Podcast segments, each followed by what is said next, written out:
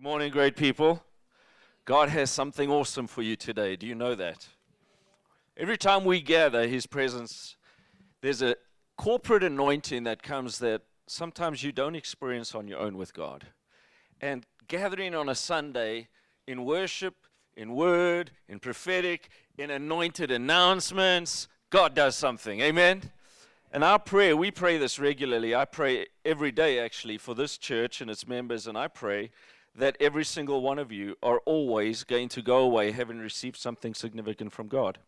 That you're going to go away more blessed, knowing Him more. Amen. And so I'm trusting for that every single Sunday. Father, thank you for each one here. Lord, I ask that you would open our eyes to see what you have for us beyond what we've experienced before, beyond what we have in our own hearts decided how we would like to worship you, that today I ask that the presence of the Holy Spirit would motivate us to see new things and to go higher and deeper. Amen. Now, um, when we talk about worship, I think that some of you come from many different churches in this church, and I have spoken to many who have had very different experiences of worship. And so, what I want to do over the next couple of weeks, we've got a four week series that I'm introducing today, and I'm going to be teaching today and next week so that I can get all my stuff in. Um, because worship is probably one of the most dear to my heart topics, not just because it's a great topic, but because it's been my life. And I've been a worship leader most of my life, actually, in various churches. Uh, led worship when this church first started with 10 people meeting in Wits Chapel. And, and look at us now 10 congregations across the city, churches all over in southern Africa.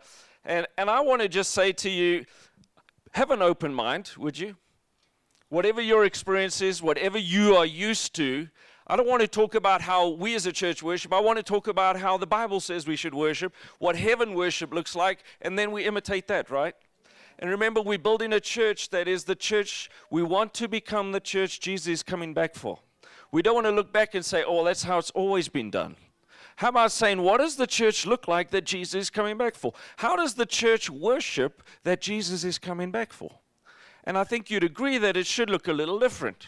And so open your minds. I'm trusting God that He's going to do something that is going to expand your mindset today. Amen?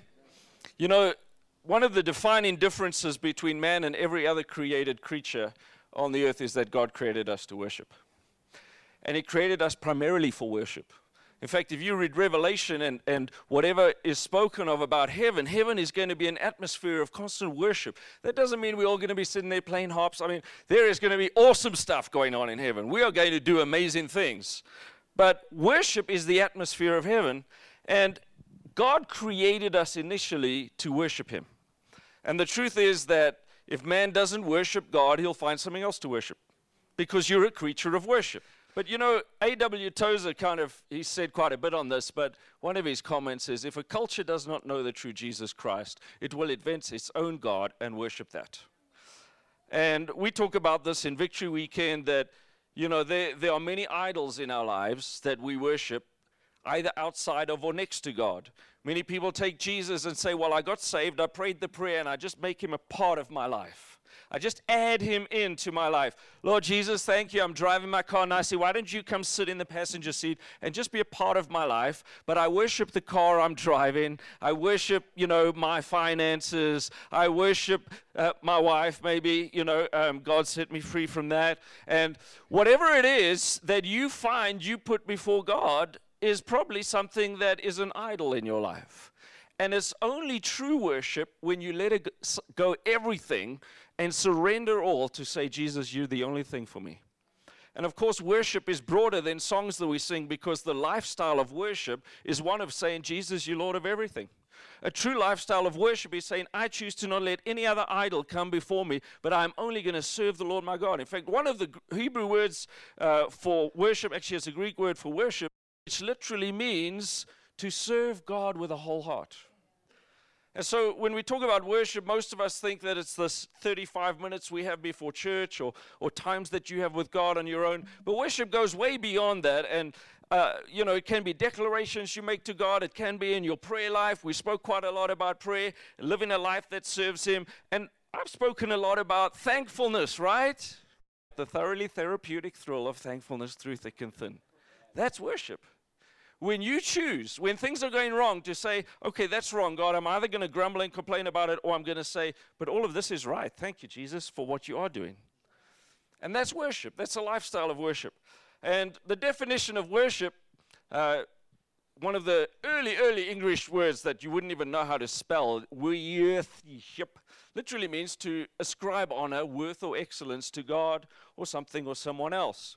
And so it's quite broad. There are many ways of doing that, but I want to focus today and next week on worship through music and song and using music to create an anointed atmosphere.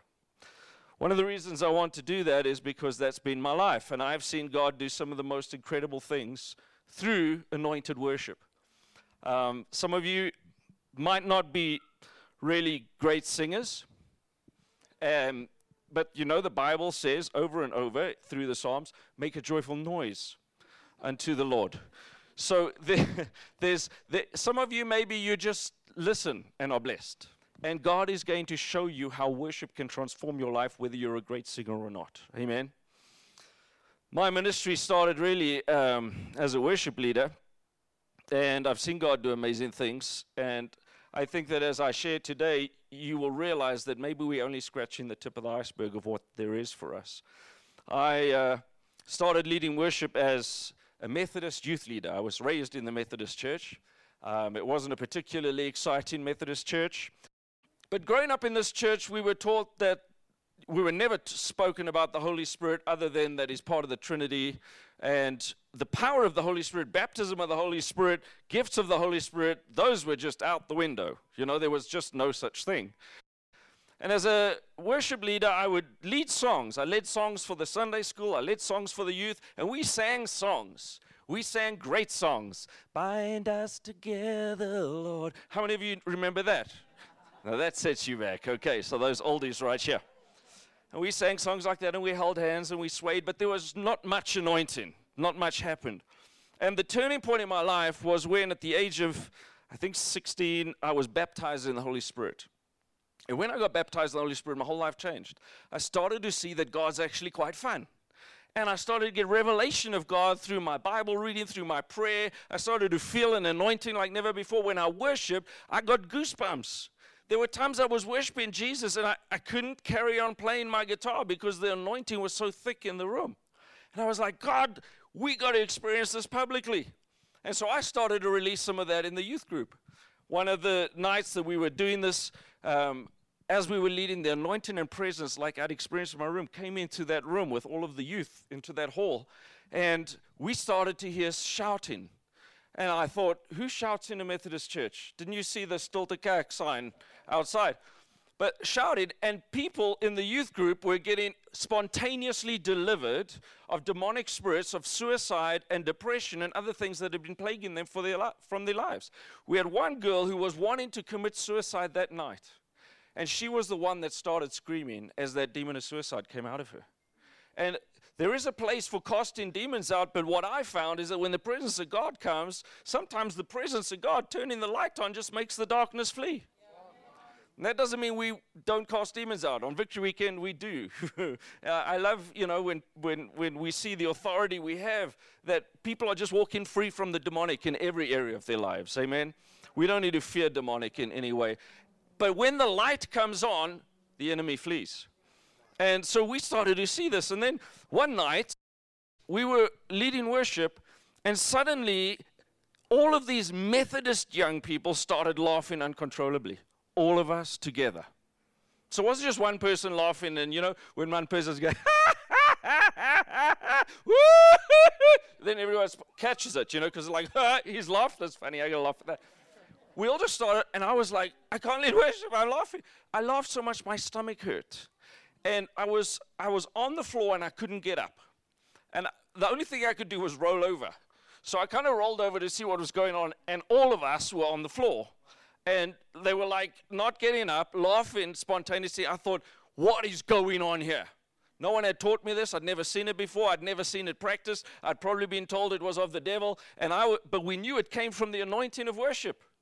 This was an entire decade before the renewal broke out. Remember Toronto and the renewal, that's where there was spontaneous laughter in worship across the entire world. And I remember services that we had, some of you have been a part of Every Nation for a long time, where I would stand up to preach, or Bill would stand up, or during worship, the whole church, we couldn't preach because people couldn't stop laughing. And there was just an outpouring of joy. One, one of those services, I stood up to preach, and my mouth just went closed. I couldn't speak. And I was just, hmm, hmm. And then all of a sudden, I couldn't move, and my head got stuck to the pulpit. I was stuck like that for 20 minutes, and the whole congregation, the power and presence of God fell. People just got instantly healed, deliverances, just incredible things. Sometimes we think too much of my sermon. God, I've got a good sermon. I worked hard on this. And He said, Step aside, Andrew.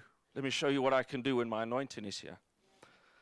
When uh, one night I'd been baptized in the Holy Spirit, and you know, the Methodist Church was very against that, so I hadn't spoken much about it. But one night I was playing a file like the Holy Spirit said, Everyone in this room who wants to receive the baptism of the Holy Spirit, just ask Him right now.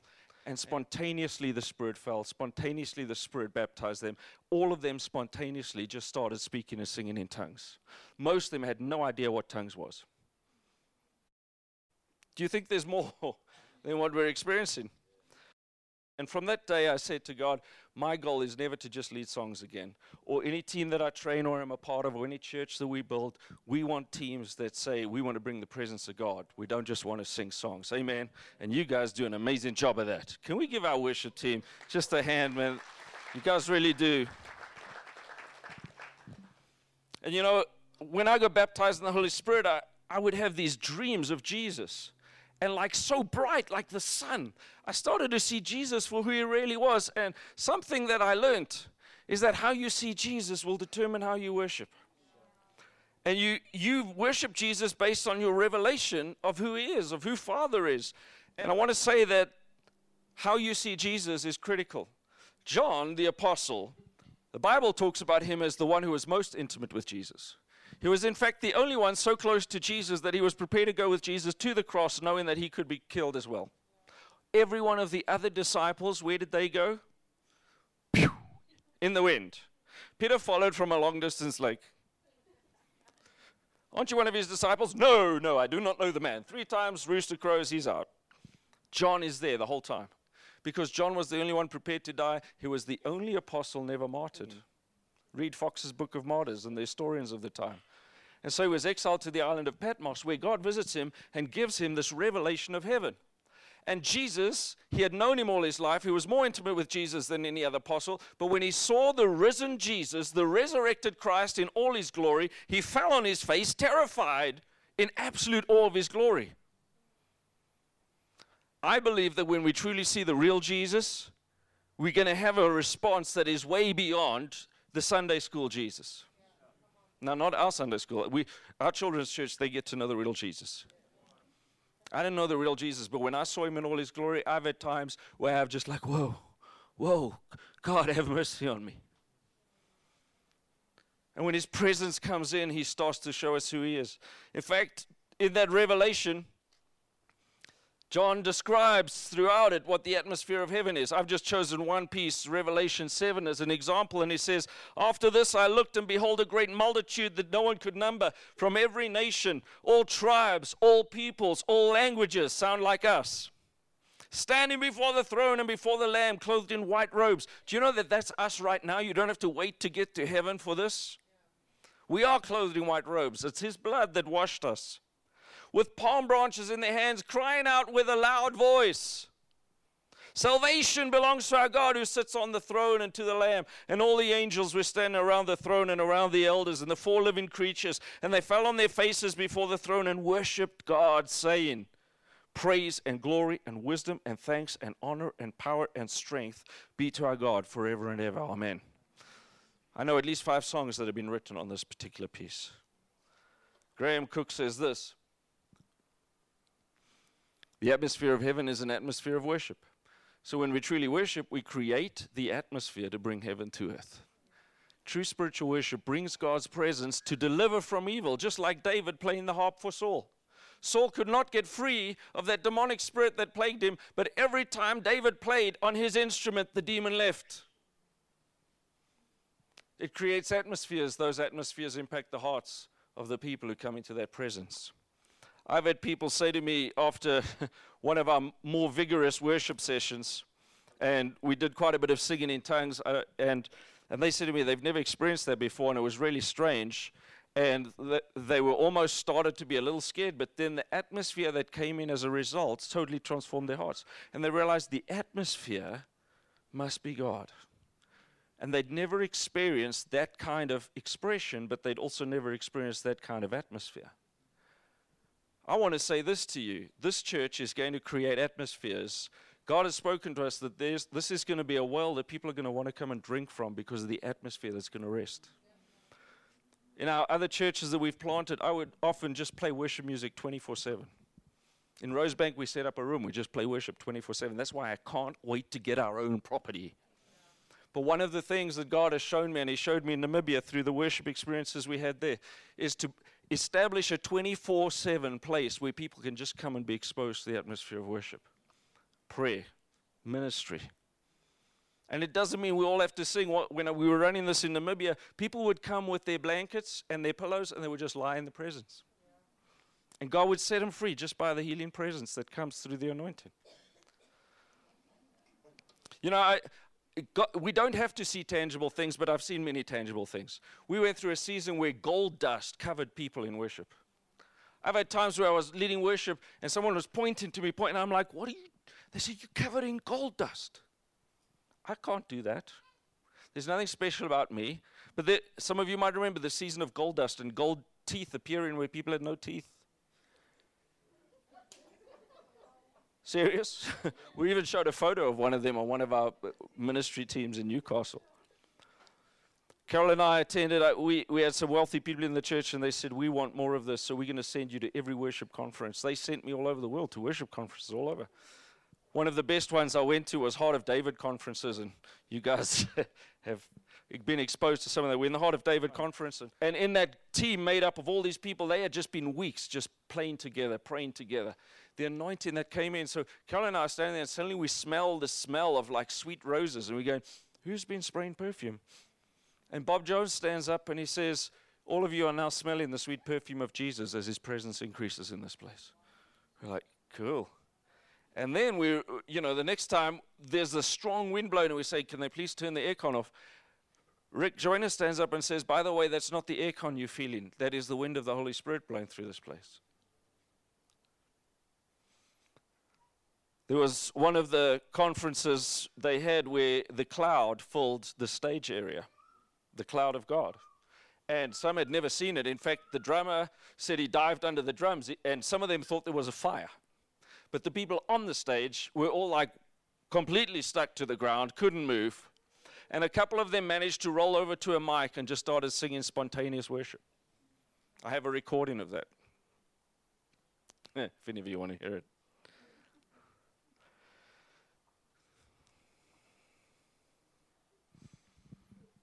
Dan McCollam says this, and I love Dan McCollam. In fact, we're trying to get Dano to come out to minister to our church next year.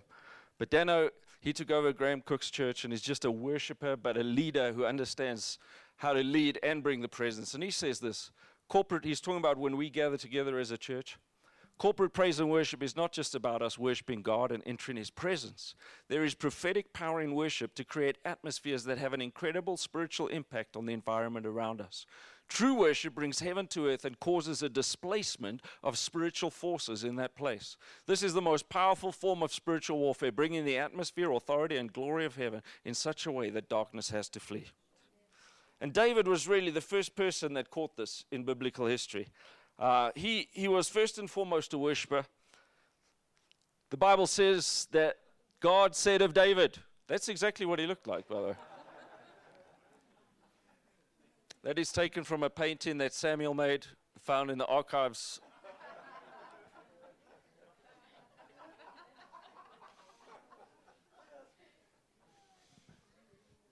I know he doesn't look that happy in that picture, but. Maybe it's because he's holding a lyre. Okay, some of you got that. So David did something amazing. David became the greatest king Israel had ever known. But you know why God chose him? Because while he was looking after sheep, he would just sit and worship. And in worship, he discovered who God truly was. He was first and foremost a worshiper. He designed numerous instruments that had never been designed before. And when he finally became king, he said, I am going to make this a nation of worship. Not just a nation who follows rules and regulations, not just a nation that quotes the Torah, but a nation of worship who knows who God really is because that's what he'd experienced. And so, David, the Ark of the Covenant had been stolen, and David says, I'm going to bring that back. And he goes and he brings back the Ark of the Covenant, and the Ark was meant to go where? In the tabernacle. The, the, temple hadn't been built yet, so it would have ended up in the temple. There was a tabernacle in Shiloh. He did not take the ark to the tabernacle. He did something that anyone else would have been killed for. He took the ark and he put it on Mount Zion, which was referred to in Hebrews as the mountain of the Lord, representing the kingdom of heaven and the church of Jesus Christ. And on Mount Zion, he places it there. And I want to show you what he did. David Fisher says this Davidic worship is very much New Testament. When we study the Psalms, when we study the Psalms, I'll just finish it here. But when we study the Psalms, we find that David was actually a thousand years ahead of his time. He was a millennium ahead of where the new covenant would take us in worship. So he takes the Ark of the Covenant. The high priest would be killed if he went in there at the wrong time.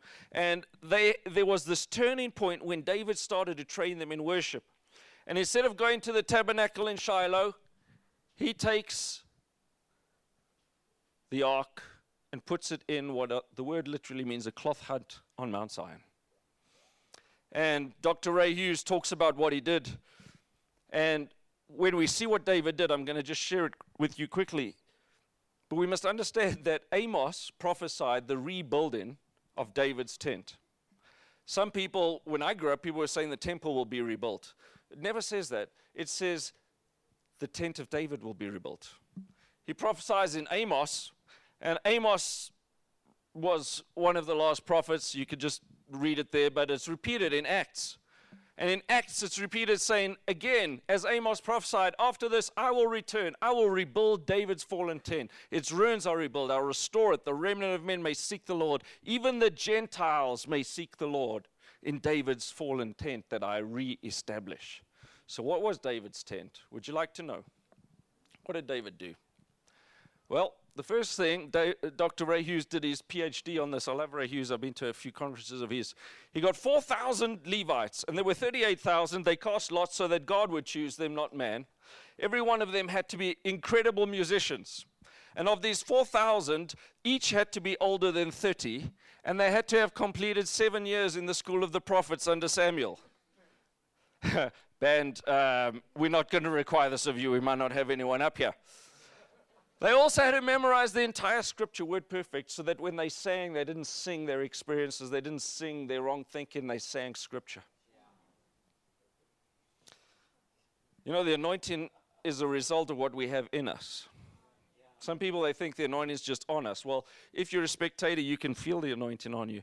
But when you are walking in Jesus and full of His Word and full of His Spirit, then the anointing that we see corporately increases as each person is walking that life. And as each person is living that life of worship on a Sunday morning or any corporate gathering or on the 21st when we have our God worship evening, our encounter evening, you will find there's an anointing that will do amazing things because of the hearts of the people that are worshiping. And then another thing he did, he took them and divided them into 24 teams. And these 24 teams, all they did was lead worship for one hour a day. And they would spend the rest of their day practicing for the next day's one hour. Worship team? Who would like to sign up for the worship team? And you know, this didn't this wasn't just like for a few months. It lasted for at least 33 years. We know for a fact it was a minimum of 33 years. Some people say possibly 40. Woo! I'd like our 24 7 place of prayer and worship to last for 100 years and, or until Jesus comes back. Anyone, including Gentiles, had direct access to the most holy ark which carried the presence of God. They were face to face with God. There was no veil of separation, there was no judgment of death. Anyone who wished had direct access through worship. There was no sacrifice of animals, only sacrifices of praise and worship. David violated everything that was said about Old Testament worship to show them what New Testament worship looked like under the Old Testament. And then every known instrument and every Hebrew word for praise and worship was used in every way every day. I'm going to quickly just look at some of these words because I think it will help you. Some people feel that um, only charismatics do certain things. I want you to know we want to do what's biblical, but there's no pressure. Our churches, anyone can worship however you led, as long as you worship God. If that's sitting down, if that's kneeling down, if that's sitting with your arms crossed, as long as you're meeting God. But here's some of the words. And the most common one I think that all of us know is say it with me Hallelujah. Yes, there's a common word, right? Do you know what hallelujah means? It means to sing halals to Yahweh. What does halal mean? Shine, make a boast, make a show, rave, celebrate, give glory, get vigorously excited in rejoicing, and be clamorously foolish. Whoa. So next time you say hallelujah, no, you don't have to act like that, especially not at work. But I'm just saying, it is a representation of how David worshiped the Lord while he was bringing the Ark of the Covenant back, and his wife said, You made a fool of yourself. And he said to her, I will be even more undignified than this before God. And God shut his wife's womb so she could never have children because she criticized the way he worshiped. So let me say this even if you don't want to worship like this, don't criticize people who do. The word shabach, address loudly in triumph and shout. People say, Why do you clap for God so much? Because throughout the Psalms it tells us to clap. The ESV, which is one of the most accurate versions of the Bible, says, Psalm 47 1, clap your hands, all peoples. Doesn't say just the charismaniacs or the Pentecostals. Clap your hands, all you people. Shout to God with loud shouts of joy, like Joshua and Jericho. Then there are three words that literally mean very much the same. Yada, to extend and throw out the hands in reverence and worship, like you would throw a spear. So in the Methodist church, when it came to raising hands, it was more like. And when God showed me this, and these are just the most common, there are a lot more words. It's like, whoa! How do you throw a spear?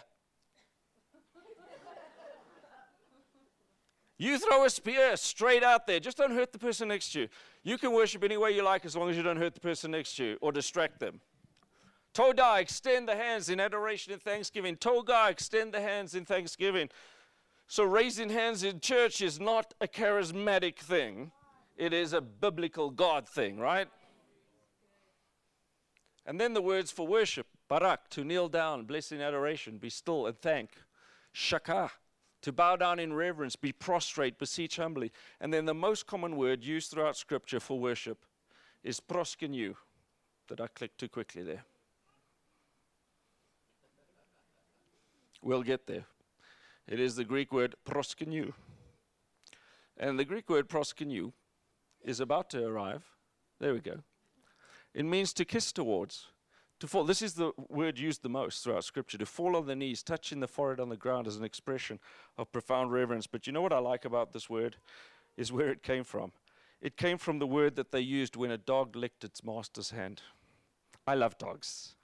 My dogs proskin you really well. Those of you who've been to my house, they proskin you all the time. Much to Wesley's disgust. He's like, stop proskin you in me. Well, he says, stop licking. And then there are two that David introduced that bring an anointing more than anything else. In Psalm 22 3, you all know this verse You are holy, enthroned in, you inhabit the praises of Israel. How many of you know that verse? God inhabits certain praises more than others.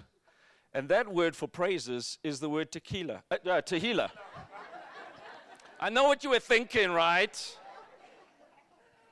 It's like Jesus knowing their thoughts, he said. I'm not like, I don't know all your thoughts, seriously. I, but even if I did, no judgment. What does Tehillah mean? Tehillah is an interesting word. It means to sing halals in the spirit. It is a new song. It literally means spontaneous, unrehearsed, intense, anointed, with a whole heart.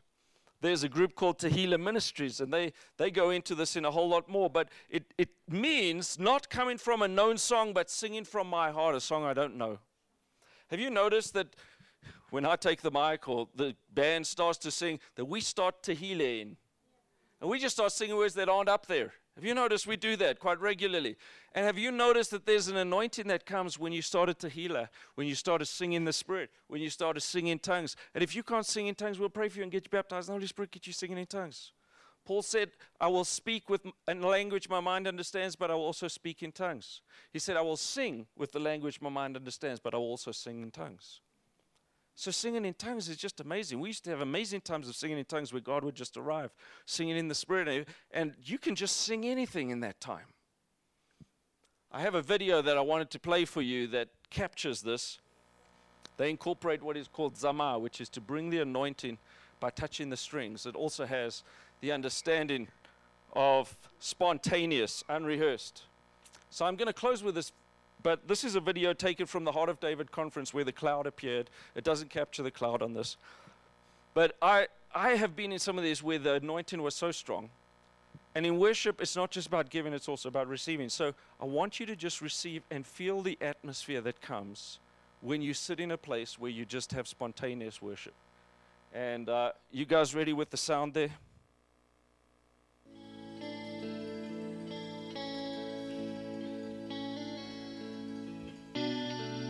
O Ancient of Days, call them in, Lord.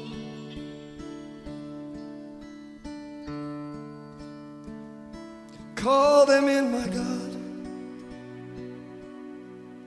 From the north, from the south, Lord. From the east, from the west.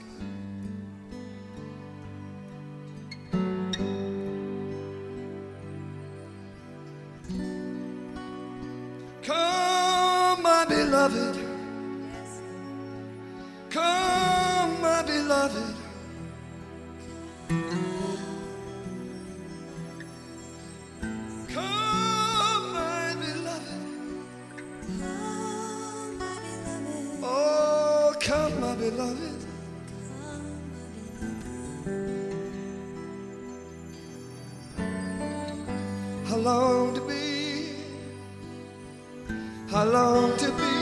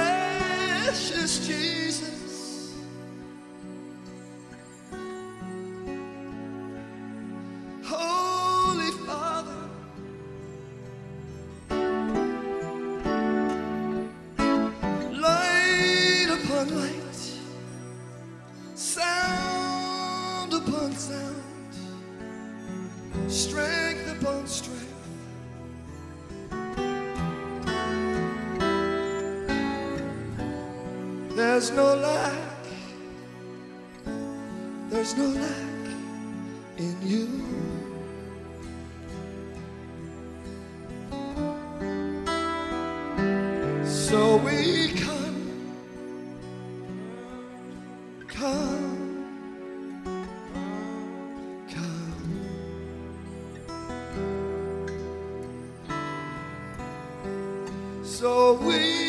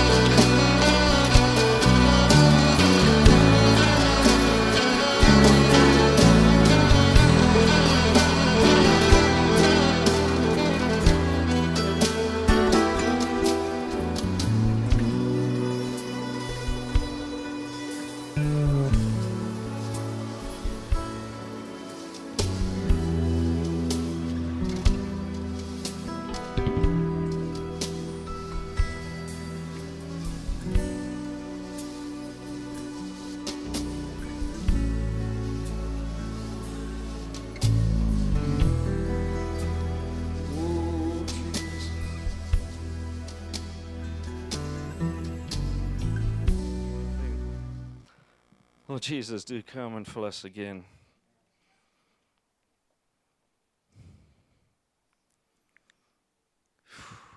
You feel that anointing? Holy Spirit, we're asking that you would take us into the fullness of what you have for us as a church. That when we worship, your presence will increase because we are becoming more and more worshippers who know who you are. Lord, we bless the worship in this church and out of it. Lord, as people play it in their cars or play it in their homes, that there would be such an anointing. Make us people of the presence, Lord.